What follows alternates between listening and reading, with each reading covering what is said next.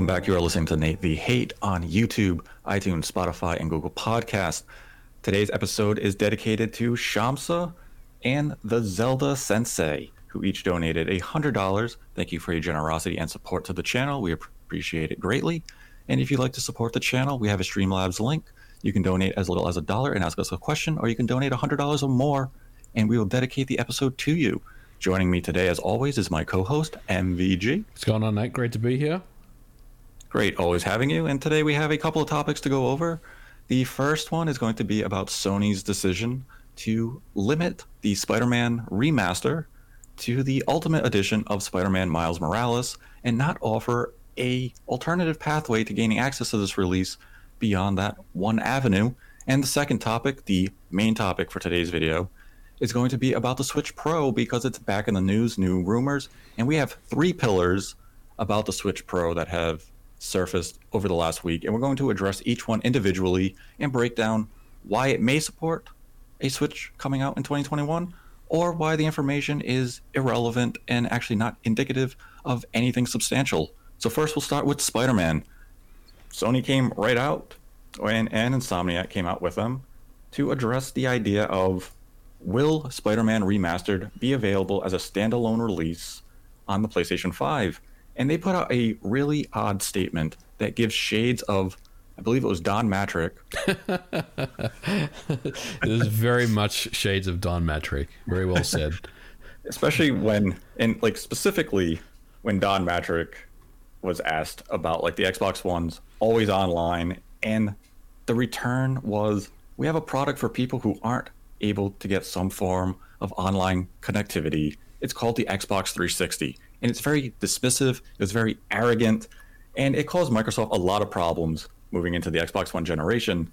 And Sony and Insomniac kind of did something similar when they said there are no plans currently to offer Marvel's Spider Man Remastered as a standalone.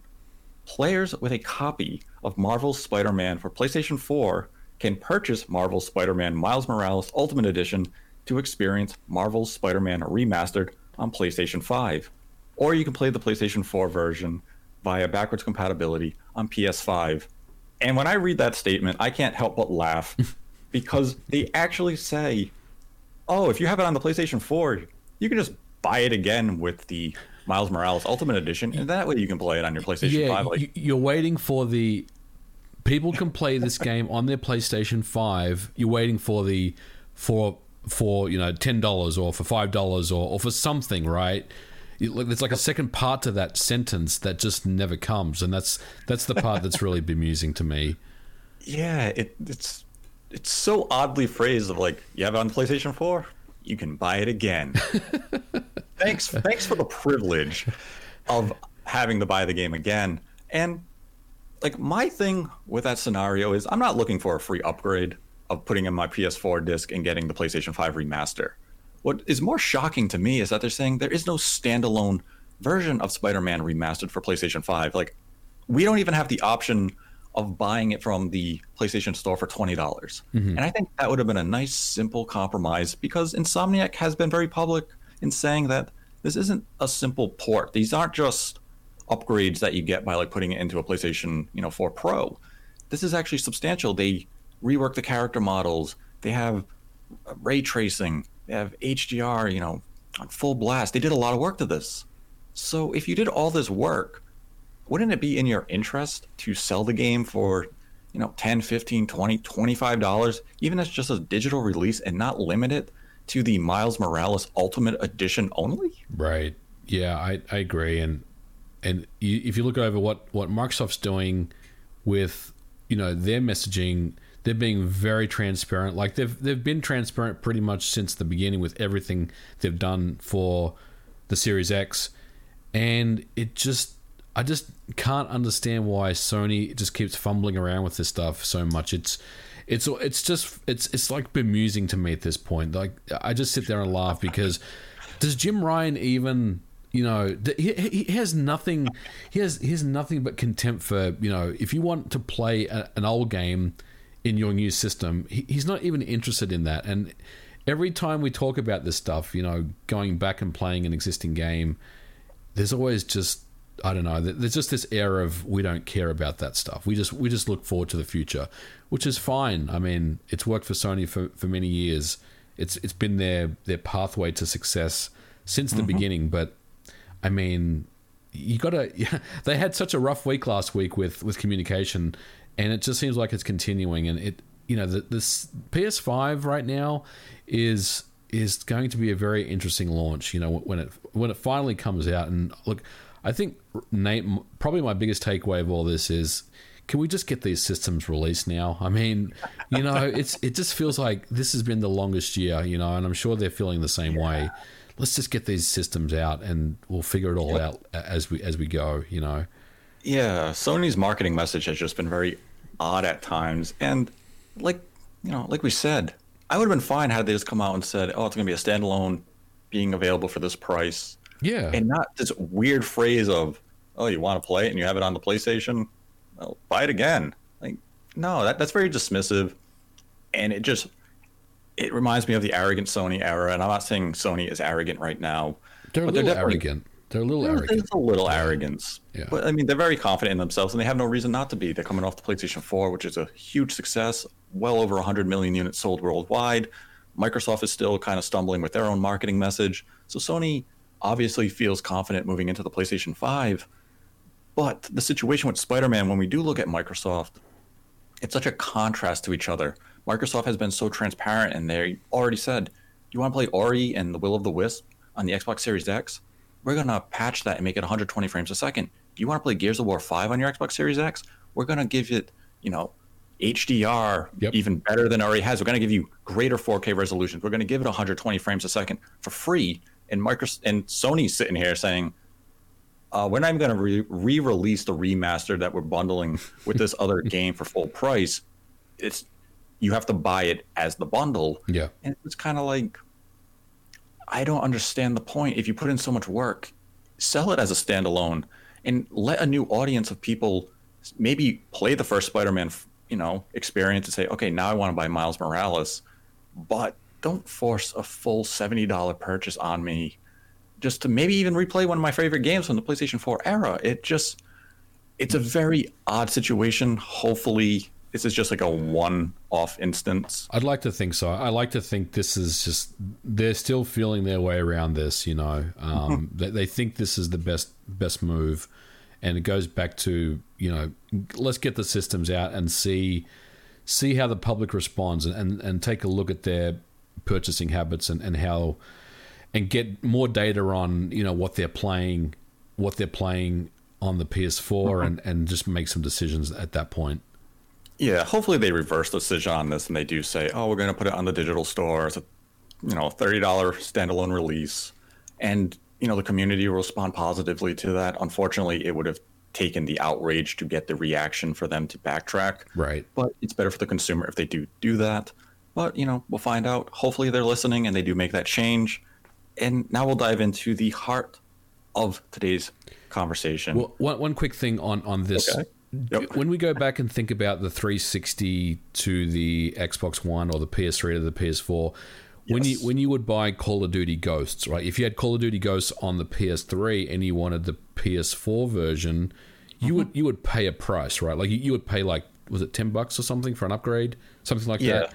Yeah. So I mean this why couldn't they just kind of follow that that model? I mean, I don't I don't know if anyone's expecting the upgrade for free per se, but mm-hmm. Why why can't they just give you a you know pay five bucks and we'll, we'll upgrade you, or pay ten bucks and we'll give it to you? You know. Yeah, I mean that would have been a nice pathway. Unfortunately, this does it seems very similar to what 505 did with Control. Right. Them saying, well, there's no pathway for us to do this, and then they accidentally actually did it, and it's just an odd case here. Like I don't think anyone's really out there going and is going to argue in good faith that they deserve the PS4 to PS5 version for free. But I think right. People would have been happy had they said you have the PlayStation 4 version. When you put the disc in your PS5 for a $10 fee, you can get all those upgrades with the PlayStation 5 version. They would have been more than satisfied with that. Yep. This just seems like an odd decision to lock it strictly to the Ultimate Edition of Miles Morales. But, you know, hopefully Sony does listen and we do see some progress on this front before the game launches later this year, or maybe even in you know early next year they do announce it is a standalone release, be it digital or retail. But let's have let's give them I'll give them some benefit of the doubt here that they will make things right. They may prove me a liar. we'll find out. Yeah, I, I'm with you. I, I'll give them the benefit of the doubt on this one, but this has to be a isolated, isolated event. Yes, absolutely. So now we'll jump right into the big topic of today, the Switch Pro. It's back in the news due to a trio of rumors. First, we had a retail listing out of Europe from Market. Uh, let me get the name of that. It is Media Market. They are a distributor in Europe, and this one was specifically for Media Market of Poland. We then had a job listing for Nintendo of America that mentioned things about HDR and screens and all that fun technology stuff. And then we had a tweet from Dusk Golem who mentioned the Switch Pro and some of the reasons that games may have have an unlocked frame rate and such. So we're going to go one by one and we will start with the retailer Media Market who had a header on their website that said Nintendo Switch, Switch Pro, and this led to a bunch of reports. I've since looked into it a bit deeper, and I went into the retailer's site, and I noticed that the Switch Pro was on all of their Nintendo related listings. So that included the accessories, software, and hardware. And that alone didn't really mean much. I revisited the site today, and Switch Pro has been removed from the header on all of these categories. So now that that might mean to people where there's smoke, there's fire. They removed it due to pressure. Maybe Nintendo said, "Why did you guys put that up? You have to remove it," or it was simply a case of, "Oops, Yep. That wasn't supposed to be there," and you know, let's just remove it really quick. It actually doesn't mean anything. And I think that's my conclusion right now is that it doesn't mean much of anything. We're in September. We have heard the talk of a Switch revision for 2021 we have speculated that maybe it gets announced or releases in March of 2021, but that's six months from now. As a retailer, you probably have not been briefed by the Nintendo branch of your region about new hardware this far in advance. You wouldn't need to update your website with a header or a listing for a product that's not coming out for another six or seven months.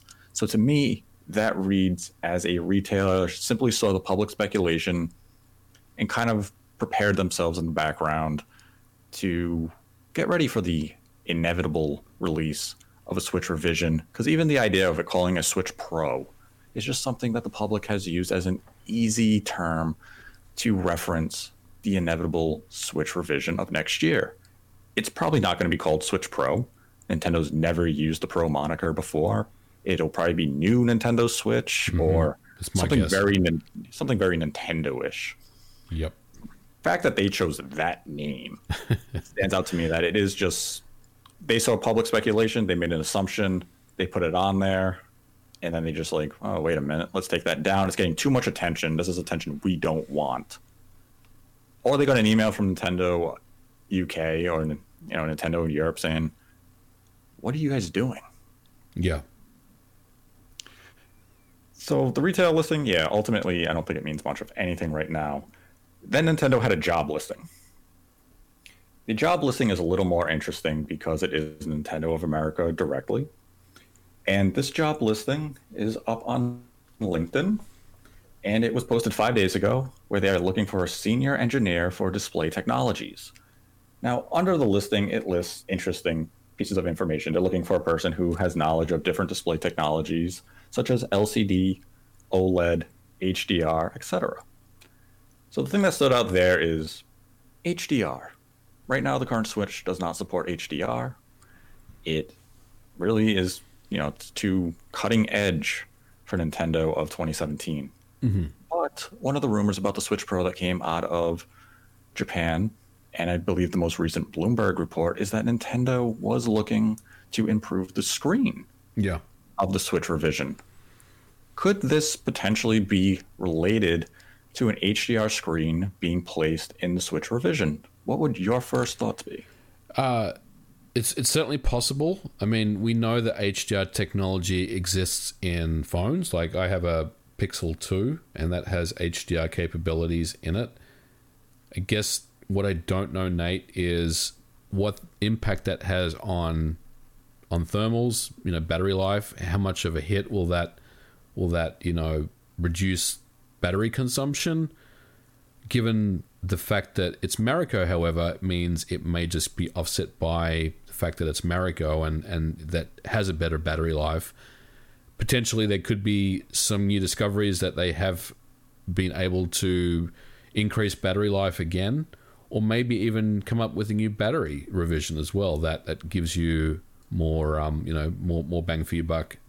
So yeah, I mean HDR would be something that I would I would kind of put into the and I'm using air quotes Switch Pro you know style of, of hardware because I think that would be something that would offer a a nice pop in in visuals you know, without without too much else that's required. I mean, you still have to you still have to code HDR support in your games, but adding that as a patch after the fact, especially to some of their biggest franchises, you know, something like you know, imagine if Breath of the Wild got an HDR patch or something. I mean, that would be that'd be pretty killer. I mean, that'd be great to see, right? So yeah, I I could see HDR as as something that they would be considering for for the next revision of of the Nintendo Switch. Now, does the timing really favor the revision opposed to a the Switch successor, which will come out in a number of years? Because this job posting was posted only five days ago. We're operating under the idea that the revision is entering production in Q1 yeah. of next year. So we're talking uh, just about six months out, if it does in fact enter production in Q1. So we're talking like April, which would dismiss the idea of something coming out in March. Yeah. So we're only a few months out. This feels like a role that should have been filled probably earlier in the year, and maybe this is more something that's you know something deeper into the future and not the immediate revision. Yeah. That that's that's a really good point. I mean, let's assume you know this this thing gets filled, or maybe it's already been filled. We don't know, but I would probably suspect that whoever the individual is that that gets this position, they would be overseeing the, you know, the revision as mm-hmm. that's being rolled out. But you're right. I mean, they would be on the hook for and personally, you know, working on the the next you know the next switch hardware right? I think i think you're right. I think that's that's what this role is asking for. Because yeah even if it was even if the switch revision came out let's say middle of next year that that's still pretty aggressive for someone to come in right now and then you know figure out what they need to do. There's there's not that much time. So yeah i, I would i would say this is probably for lack of a better term that the switch 2 yeah, that's what I was thinking when I saw the job listing. I know a lot of people connected it to the Pro because it is a new job listing. It's talking about, you know, right. display technologies, and we had the rumors of a new display possibly being used in the Switch revision. So it's like, oh, look, two dots we can connect. But we're kind of hitting a point where if the revision is coming out as soon as we're anticipating, this is a job that should have already been filled a while ago. And this job just seems something that's far more into the future, a successor or you know maybe it's unrelated to Switch hardware at all. Nintendo is opening a theme park. I'm sure there's going to be screens at that to some capacity. Yeah. And this individual could be employed to handle that type of stuff. Or maybe Nintendo is still experimenting with VR in some way and they're looking for a VR screen solution that does have the proper refresh rate and resolution and everything that they want to deliver their games in the best way possible. So we really can't extrapolate much from that job listing on its own. Yeah, we can just job listings are hard to to kind of dissect because ninety eight percent of the time you're making conclusions based on the information in the job listing itself, and then you're trying to cross reference that with what's going on, you know, with that particular company at the time based on, you know, public postings and things, you know, media postings and interviews and stuff. So it can be very tricky to get the to the real crux of, of what this position will be. But yeah, Nate, I mean, I, I would I would be I would say, you know, it's a safe bet that this person will be involved with, you know, the Switch 2. Yeah, I would agree with that. And now the third pillar of the Switch Pro rumors of the week came from Dusk Golem on Twitter, where they wrote, I know the Switch Pro rumors are true, and the reason a lot of Switch games recently have been keeping their frame rate unlocked is to have an easy performance boost on it. Now, that information is in no disrespect to Dusk Golem. The information is vague, it's non-specific, and it really doesn't say anything of meaningful substance because games on the Switch have had frame rates unlocked and there has there's not a ton of them. It's very limited amount. I believe Capcom games like Resident Evil 5 and Resident Evil 6 have uncapped frame rates. But that alone doesn't really mean that a Switch Pro or the game is designed for the Switch Pro in mind. And Dusk Golem went on to the ResetEra forum and he said, Oh, I'm also talking about some of the recent indie games that came out and Monster Hunter Rise. And, you know, that kind of threw me for a loop a bit because without specific examples, it's just kind of like, oh, games with a dynamic resolution were made this way because a more powerful Switch could come out. Like, you can say that, but it doesn't necessarily mean that's why the games were made that way. Like, is there actually a benefit to going out of your way to program a game with an uncapped frame rate in anticipation of what currently is an unannounced revision of Switch hardware? No, um, I, don't want to. I don't want to give Dusk Golem a hard time, but this tweet is. I mean, anyone that's a developer that's working on the Switch right now, they're looking at this and they're just laughing at this because this is this is not a very good good tweet. I, I get the message, and the Switch Pro rumors they could well be true. I mean, he he could have been told some information from a reliable contact that he has, and I don't dispute that. But his kind of reasoning about this is it's not very it's not very good. So let, us kind of walk, walk through a little bit. You mentioned frame rate unlocked. You're quite right, Nate. There's a lot of games that have uncapped frame rates on the Switch. I mean, that's not something that's that's just recently happened in the last, we'll say, six months or the last twelve months. I mean, uncapped frame rates is a thing on the Switch, and it's and it's there for a reason. Most of the time, it's because you know you want to try to get the best performance you can. There's obviously a lot of optimization that needs to happen to get Switch games to run at a certain level of performance. And one of those optimizations, as much as you know, it, it, sounds a little strange, is to uncap your frame rate. You know, to get basically the best you can. So that's not something that is, you know, has been introduced recently. And I guess the other thing I will say is he's also forgetting the point of resolution. So most Nintendo Switch games, in fact, probably all of them out there, have a upper le- upper resolution limit. So, for example, if you play Doom Eternal right now on your Switch and you play it in dock mode, it's 720p, right? We know that. But here's the thing: even if you you know pull up your your modified Switch and start messing around with config files and doing some overclocking, you can never never ever push the game to 1080p because the developers have basically hardwired the game for a 720p upper limit. So mm-hmm. what what I'm getting at here is is that if there is indeed a Switch Pro, then nothing is just going to work one to one without. It's kind of like the, the PS5 thing again. It, it, there's going to need to be patches to take advantage of any new hardware revision if indeed there is a resolution boost or potentially a frame rate um, boost as well, or a, sorry, a CPU boost that, that gives you more more performance. So his tweet is is not very good, unfortunately. And I guess the other thing I will say is my my, my good buddy um, Psych Matt Hargett has already uh, you know ripped him a new one previously about uh, other rumors about a fake 4K Xbox and I know he he got into a lot of heat about that one. So his track record right now is a little shaky. Again, I'm not I'm not disputing the Switch Pro rumors, but his his kind of information past that is is a little strange. Yeah, the thing with rumors, especially when it comes to hardware, is that just like any rumor, the information is only as good as the source.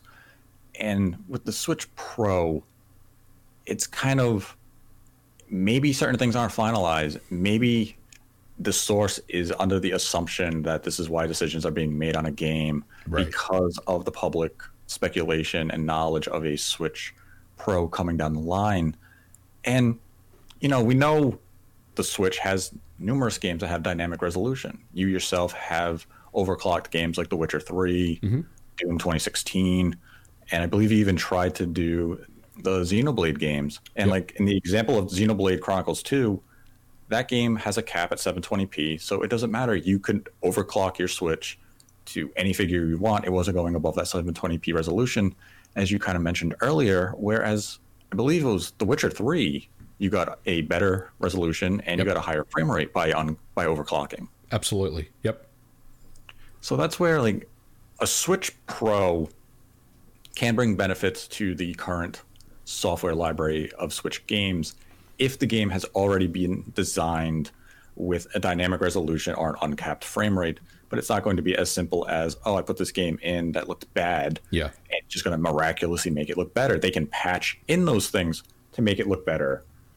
But I don't believe any game right now is being designed around the idea that something like a revision is around the corner. So we're going to intentionally leave these things open so it can run better at the future point. Because one area, especially for the Switch, is that if they are doing the revision for next year, is that they're going to address the lack of CPU power and the low memory bandwidth. Those are the first things that Nintendo should be looking to upgrade. They shouldn't be worried about DLSS or, you know, 4K resolution. And I'm not saying neither of those will be coming to the revision itself, but there's certain there are other areas that require more attention Yep. than pure resolution increasing to memory, 4K. memory bandwidth is number one by you know with a bullet. That, that's that's the thing that that everyone wants to see improve significantly, and I think if mm-hmm. if they if and look, Nintendo they're not dummies. I mean, they're listening to feedback on this stuff, and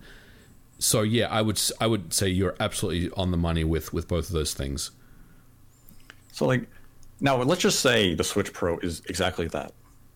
They improved the CPU and they improved the memory bandwidth. What type of results would we get from a Switch Pro in terms of game performance over the current Switch? Oh, I mean, you would get, you would get. It wouldn't be significant, Nate. I mean, I'm not going to say that everything's going to miraculously run at 4K or something, right? But mm-hmm. you, there's two ways this this could go. Like, you know, if you think about Breath of the Wild, there are some places in that game, uh, in like in the village, where where things really start to chug.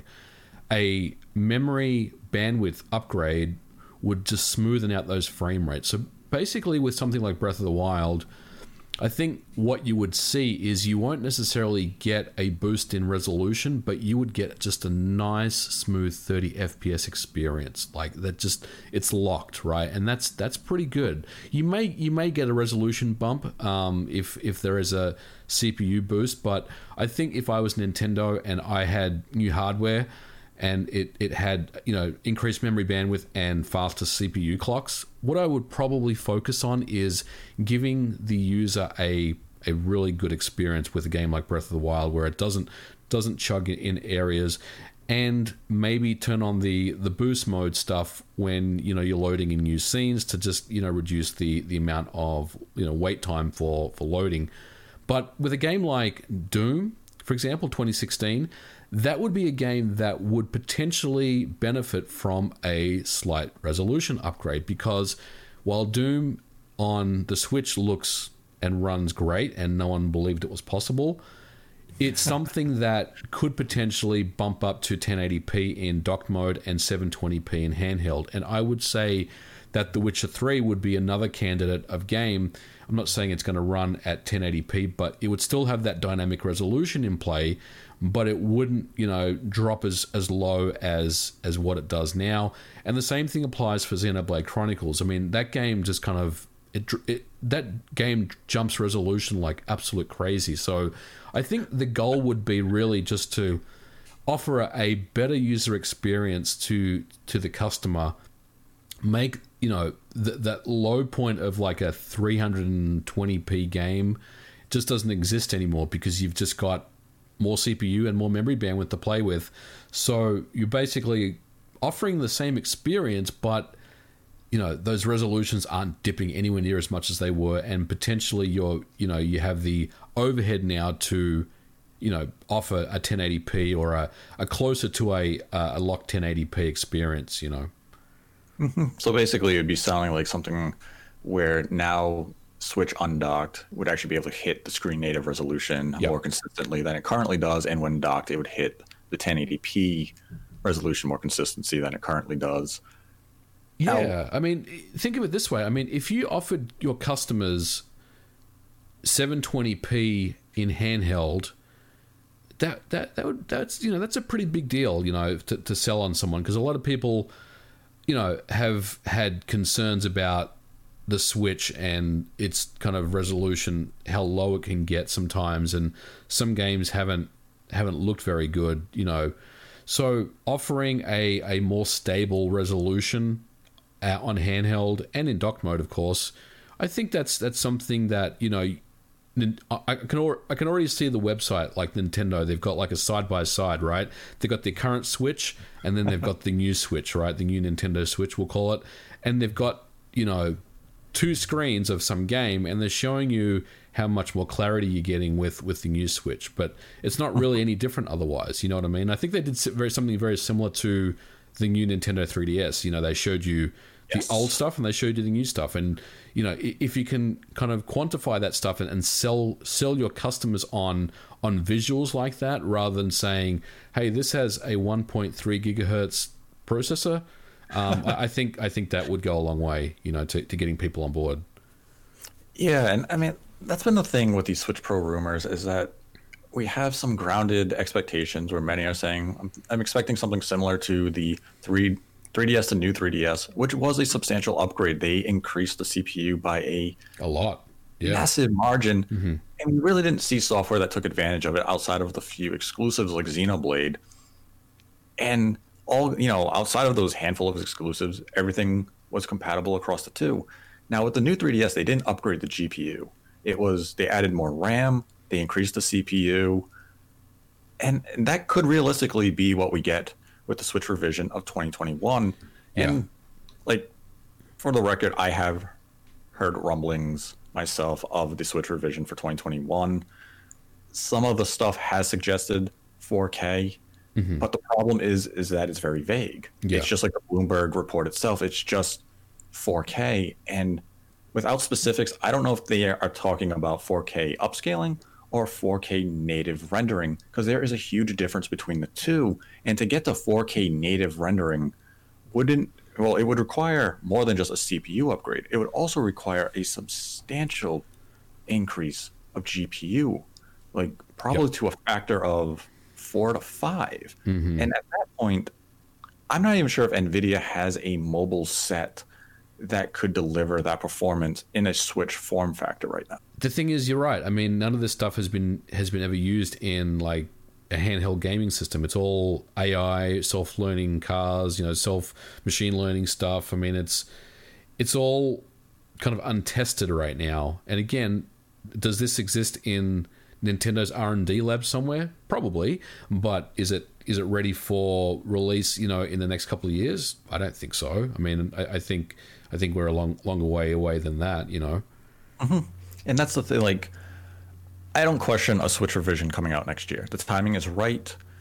They, you know, could use a nice little revision to increase interest in the hardware, even though it is selling incredibly well. We're on the verge of them potentially selling 30 million pieces of hardware this current fiscal year. Yeah. So it's not like it's in dire need of, you know, a reboot. But if they do have the revision come out, and even if it is just 4K upscaling, Right. with a better CPU, with better you know memory bandwidth, where you are smoothing out those frame rates and you are getting better visual clarity of the image, then the 4K upscaling would be even more pleasing to the eye than trying to take some of these games that have these dynamic resolutions that potentially go as low as 540p and then trying to upscale that for your 4K TV. It's still going to look pretty muddy. yeah. Now, if you can get that at a consistent 1080p and then upscale it to 4K, yeah, it's not going to have crystal clarity just due to the nature of the upscaling itself, but it's not going to be as reprehensible as upscaling a game like Xenoblade Chronicles 2 to 4K. Yeah. So I want to talk about that Bloomberg article um, by Takashi San because I mean, I again I don't doubt the information. I, I think Takashi San's a, a very very credible source. No, not disputing that at all. But I wonder if this was a something that maybe was was kind of lost as far as in translation a little bit, or potentially the way that we're interpreting. And not, I don't mean you and me, but just the general public and, and other outlets that have reported based on his his information because yep. from what I remember, he was told by um, by outside outside developers. I think that was the word. So that that implies it's a third party, right? So a third party Japanese developer could be Bandai Namco, could be Capcom. We don't know who it is. Um, yep. They were told that they need to get their games 4K ready. So Nate, you brought up a really good point. You know, what does 4K ready mean? Could mean anything. I mean, it could potentially mean um, like I said, you know, many games have an upper upper resolution limit of 720p. No matter what you do, you can't you can't you know change that unless you recompile the code. So d- does that just mean that they're just relaxing that restriction so the game can get a resolution bump? I mean, there's so many different ways to interpret what 4K ready means. Is like think about you know when you had your old CRT television and you know you wanted to make it um, digital ready, you would go out and buy like one of those adapter boxes, you know, before yep. the digital TVs actually came out. I mean, it, there's so many ways to interpret this stuff, and and when I when I think 4K ready, I don't necessarily think it means like you said, native 4K.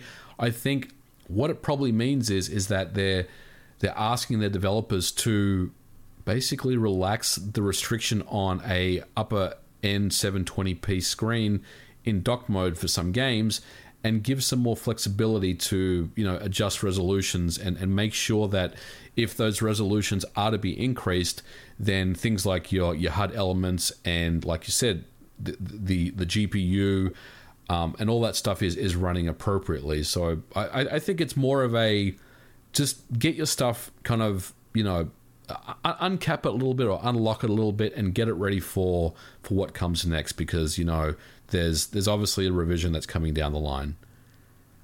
Yeah, there's no question about a revision coming down the line. It's really just a matter of how far are they going to go and because these rumors I mean these rumors have started as late as I, I want to say maybe 18 months ago mm-hmm. where Nintendo were looking around for a new screen, potentially a new shell and then it shifted into all of a sudden it's 4K, and it's kind of leapt from a modest increase to now people are expecting almost a full-on next gen successor from a revision, and it just seems like too much of a leap. Like I don't expect the Switch Pro to be a portable PlayStation 4. Mm-hmm.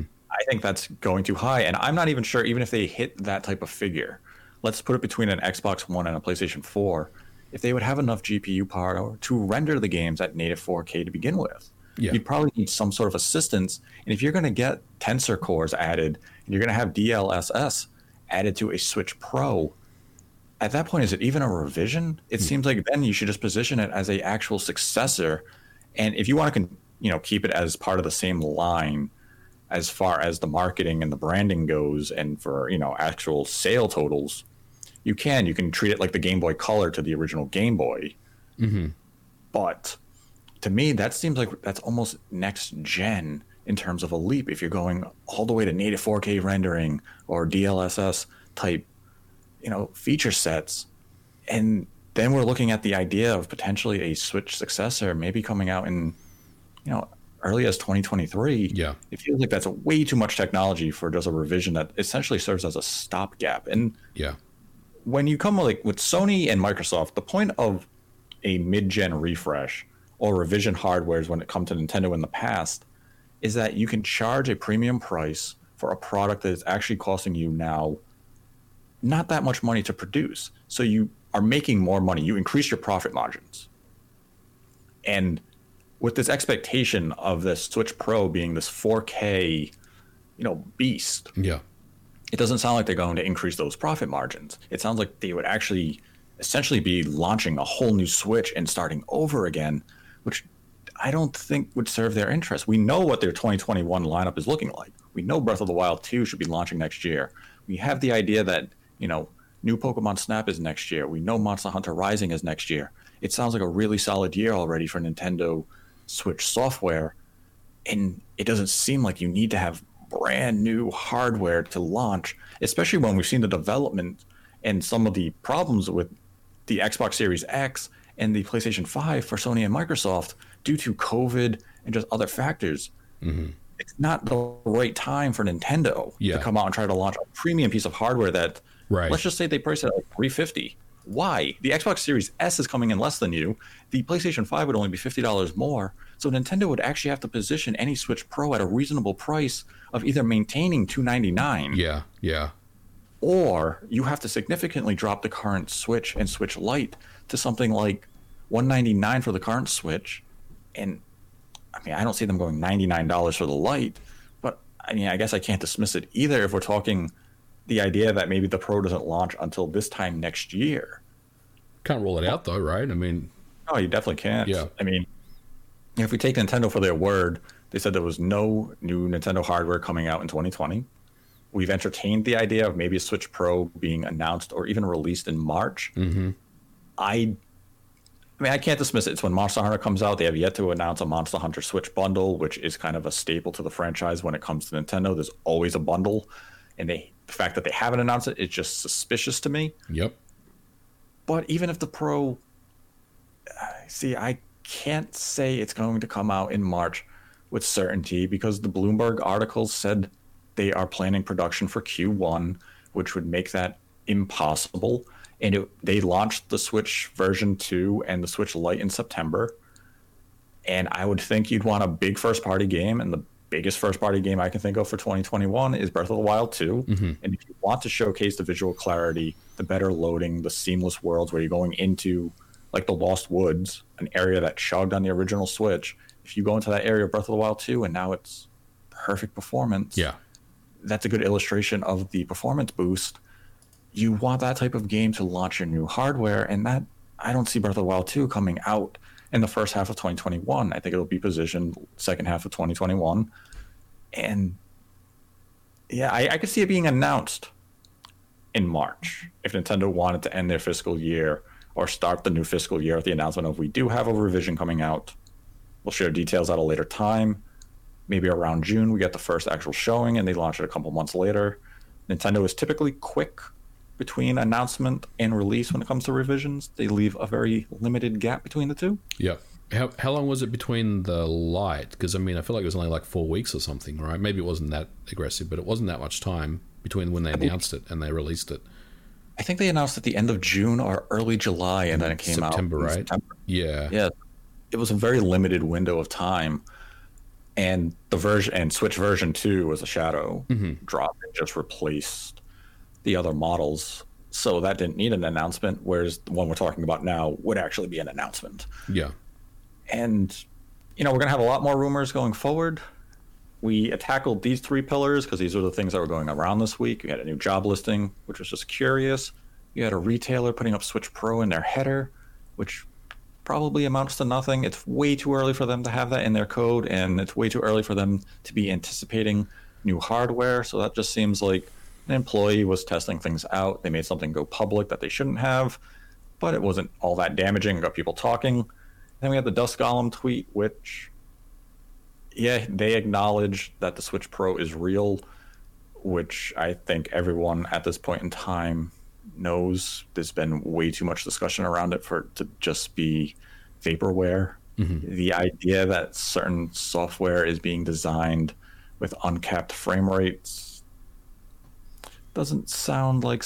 i mean, it's been something that's already been happening throughout the generation, Yeah. so it's not specific due to the rumblings of a pro coming right. It's sooner rather than later. it's not something I would use as, you know, information to to back up that claim. you know that that that's the part that I I struggle with with his tweet. Right. So, you know, 2021 should be interesting for Nintendo. We still have a lot to look forward to in 2020. I mean, we still have Hyrule Warriors, Age of Calamity. So, Nintendo has a lot of interesting months coming up. Sony has to work on that marketing message a little better when it comes to software, hardware, pre orders, and general tone. they shouldn't be as dismissive. What's Microsoft going to do? They're just going to sit back and and watch uh, all the money they're going to make from Game Pass over the holiday. Yeah, Microsoft's kind of sitting there saying, we had the ZeniMax and Bethesda acquisition this week. We don't have to do anything else for a little while. uh, and as for those Sega rumors, oh god, that's just fun speculation. I believe people are having. I mean, yeah. they're literally connecting a blue controller to Sonic, and then a person putting their arms across the table, which say, "Look, it's an X," and so uh, Microsoft isn't going to buy Sega. If they bought Sega, they'd have to buy Sammy. Yeah, and Sammy is a big company, and I don't know if Microsoft really wants to get into the pachinko machine business. Which Sammy... I agree. Plus, they're going to have to come come up with a way that they, to to make back that seven point five billion dollars they've invested on Bethesda over the that next few years. So I, I think their hands are full for a little while. I'm not saying that they're done buying companies, but I think their focus right now is what's the strategic plan to to get our money back on this on this you know on this buyout. Yeah, I think Microsoft still has one or two acquisitions in mind that maybe we see it announced before the end of the year. Maybe we'll see it announced in the early half of next year. But you know, Microsoft is definitely being aggressive, but they have a lot to figure out with how they're going to be handling Bethesda software releases moving forward. I don't think they need to invest in another headache right now because if you did acquire Sega, one, they are a publicly traded company, I believe, in Japan. So if there were rumblings yep. of an acquisition, it would have been public knowledge. And the fact that there is no public rumor in Japan, it means that acquisition is not happening. And I don't think the social media accounts would be privy to such information where they were teasing it yes. in such a blatant way. Well, yeah, I mean, if you if you um, looked at uh, Bethesda, well, Microsoft and Bethesda, you, if you saw that that interview that Major Nelson did with Todd Howard and um, Phil Spencer and mm-hmm. Kevin Hines, I mean, it was it was very clear when Todd Howard spoke that no one beyond a certain level on the ex- on the executive knew about this stuff. So the average worker had no idea this was coming, which which means that you know if you're Sega and you work in community management and you're the person tweeting out things every day, you would you would not be privy to that stuff. Just in the same way as as you know the average person that works at Bethesda Game Studios had no idea it was coming. Yep, and I mean I think Sega or Sammy Sega would be an absolute brilliant acquisition for Microsoft if they decided to go that route because you'd have Sonic, you'd have Atlus, you'd have some very prestigious, iconic franchises under your belt. But I don't see that happening anytime soon. I know in the past that Microsoft had had discussions with Sega. And I, when I talk about the past, I'm talking like 20 years ago. Right. Like after the Dreamcast launch and Microsoft was preparing the Xbox. Yeah. They had discussions with Sega back then to acquire them, but Microsoft also talked to Nintendo back then to see if they were interested in a partnership or an acquisition. That's correct. So yes. Microsoft's always looking for somebody that can help them in any field or department that they're looking to expand and become more aggressive in.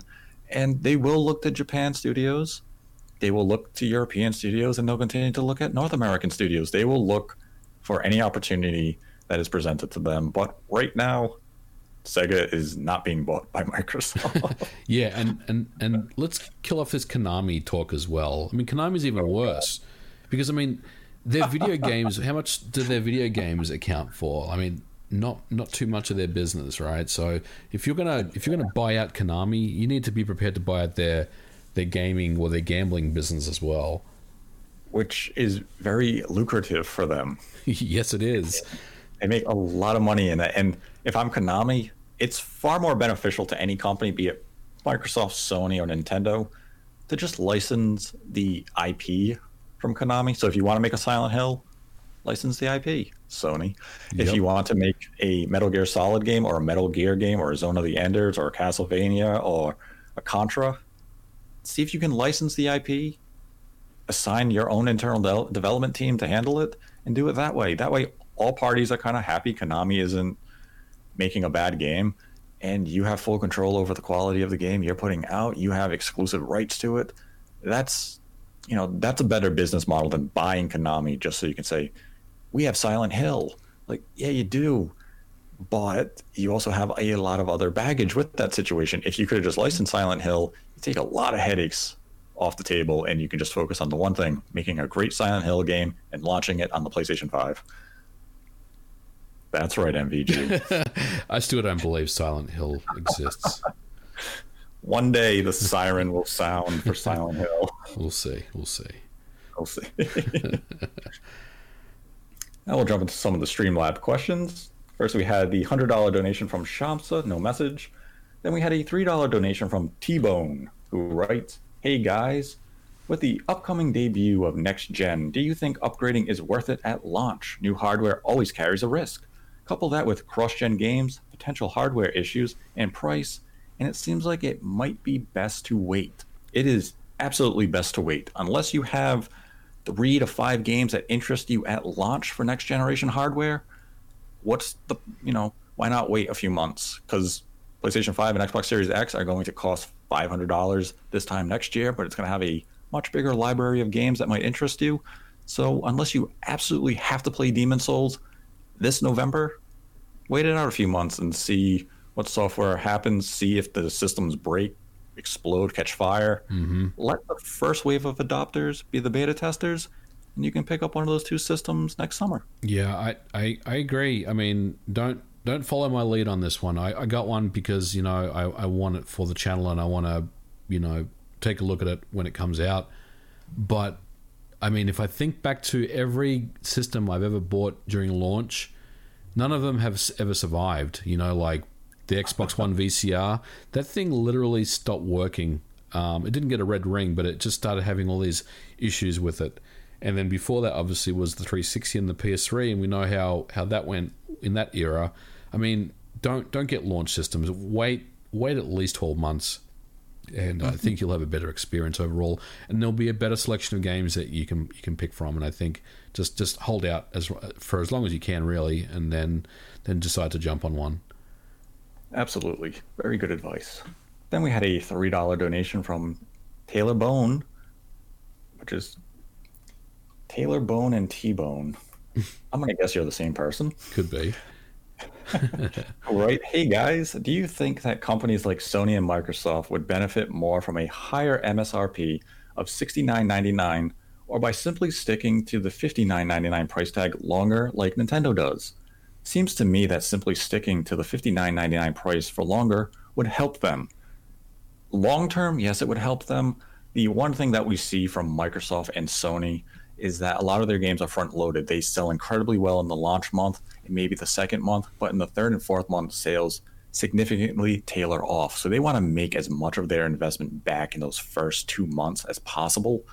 So leaving it high priced won't benefit them as much as what we see from Nintendo because you can look at Nintendo's financial reports and you'll see that a game like Breath of the Wild still ships 2 million copies a year. Mario Kart might still be selling 4 or 5 million copies a year at full price because those games they're evergreen. They never stop selling. People don't hesitate to pay full price for them. With a game like I'll use The Last of Us Part 2 just as an example of a recent release from Sony opened very strong at launch and I believe in the latest NPD report, I'm not sure if the game was even in the top 15. So the sales significantly dropped, and the game's already been discounted. And it's probably not going to spark a ton of new interest. So for Sony and Microsoft, if I can sell you $70 for those first two months and I can sell 8 million copies, I'm probably making a substantial sum of my investment back. If I kept that $60, I may not reach that figure as quick as I would like. Mm-hmm.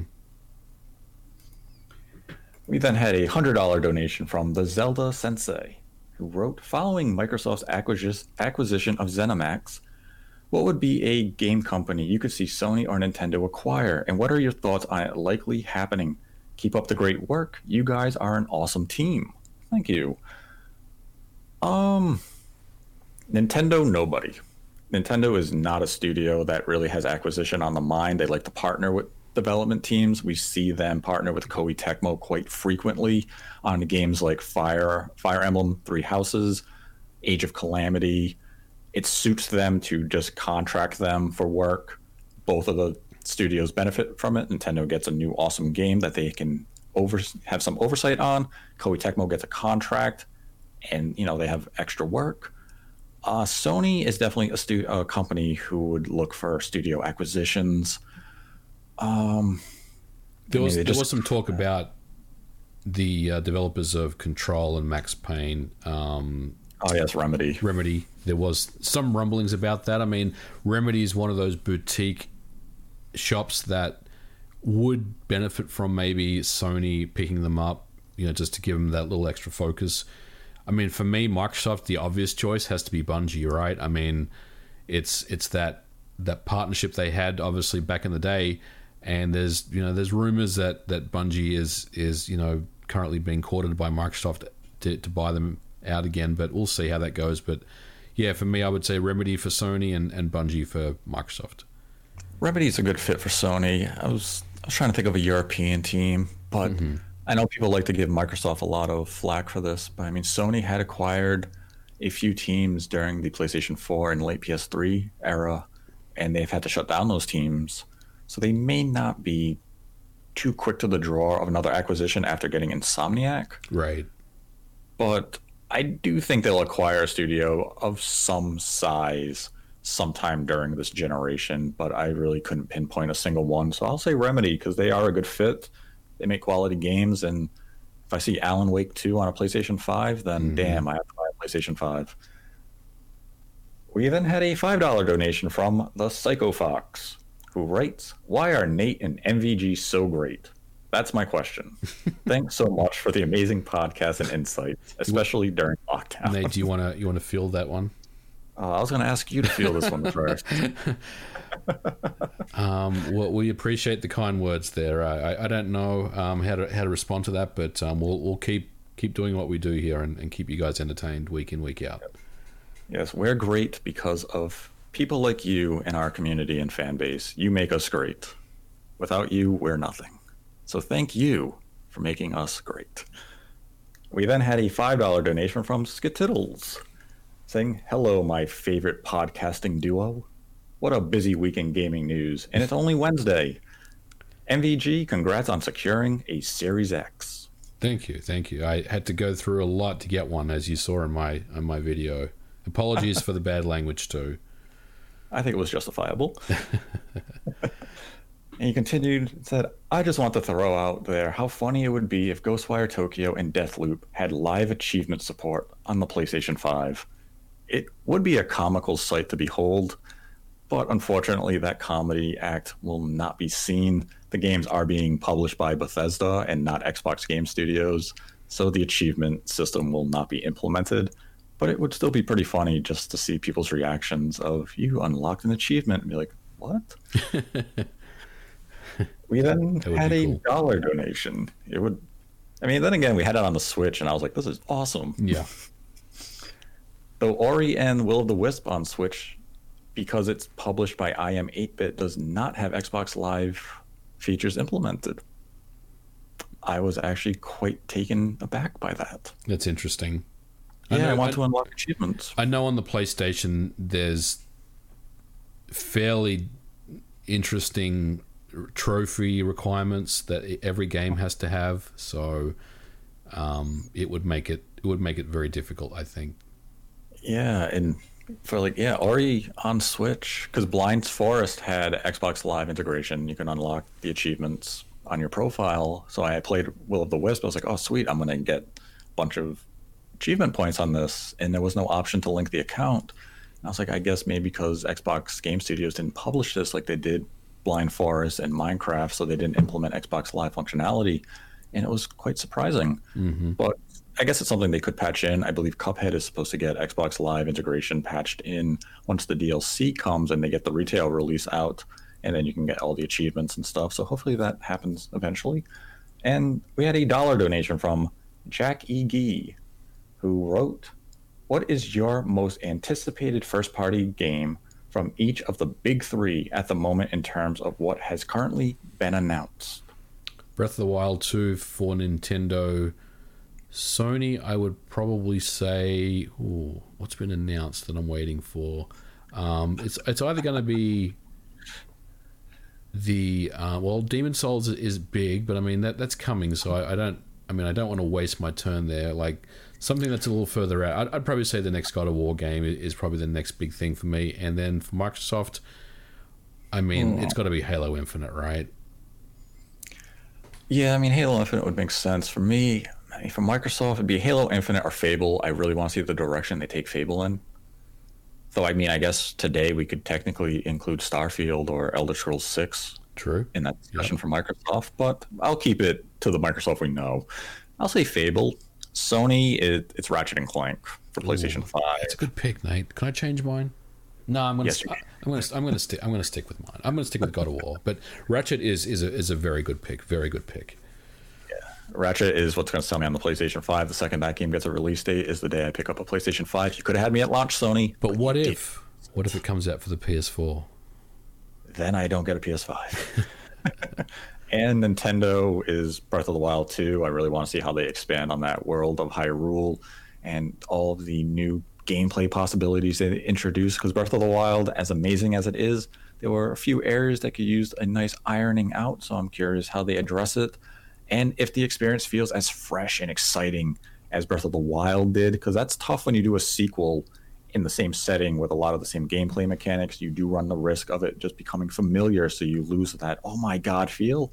Yep. But Nintendo is usually good at doing that. I mean, Super Mario Galaxy 1 is a masterpiece, and somehow Mario Galaxy 2 was just as magical. So I have high expectation for Breath of the Wild 2. And that will do it for the Streamlabs questions for this episode. I'd like to thank MVG for joining me as always. Thanks for having me on, Nate. Always a pleasure. And you can find a link to MVG's channel in the description below. And you can also visit his channel right now to see Grand Theft Auto 3 running on the Nintendo Switch. And everyone wants to play GTA 3 while sitting down and relaxing in a chair or a water closet. well, hey, if if it does get taken down by Take Two, then you know an official one's coming. So either way, we all win, right? That is a good point. you all win no matter what. You either get to watch an outstanding video, or, or you get to play it eventually on the Switch. Or we'll get it. Yeah, we'll get an official release on the eShop one of these days.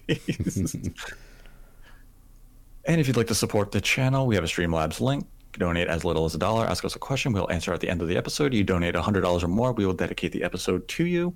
Be sure to subscribe to the channel, like the video if you enjoyed this content. Give it a dislike if you didn't. Let us know your thoughts on the Switch Pro and Sony's marketing message with Spider Man in the comment section below. And until next time, continue to embrace the hate.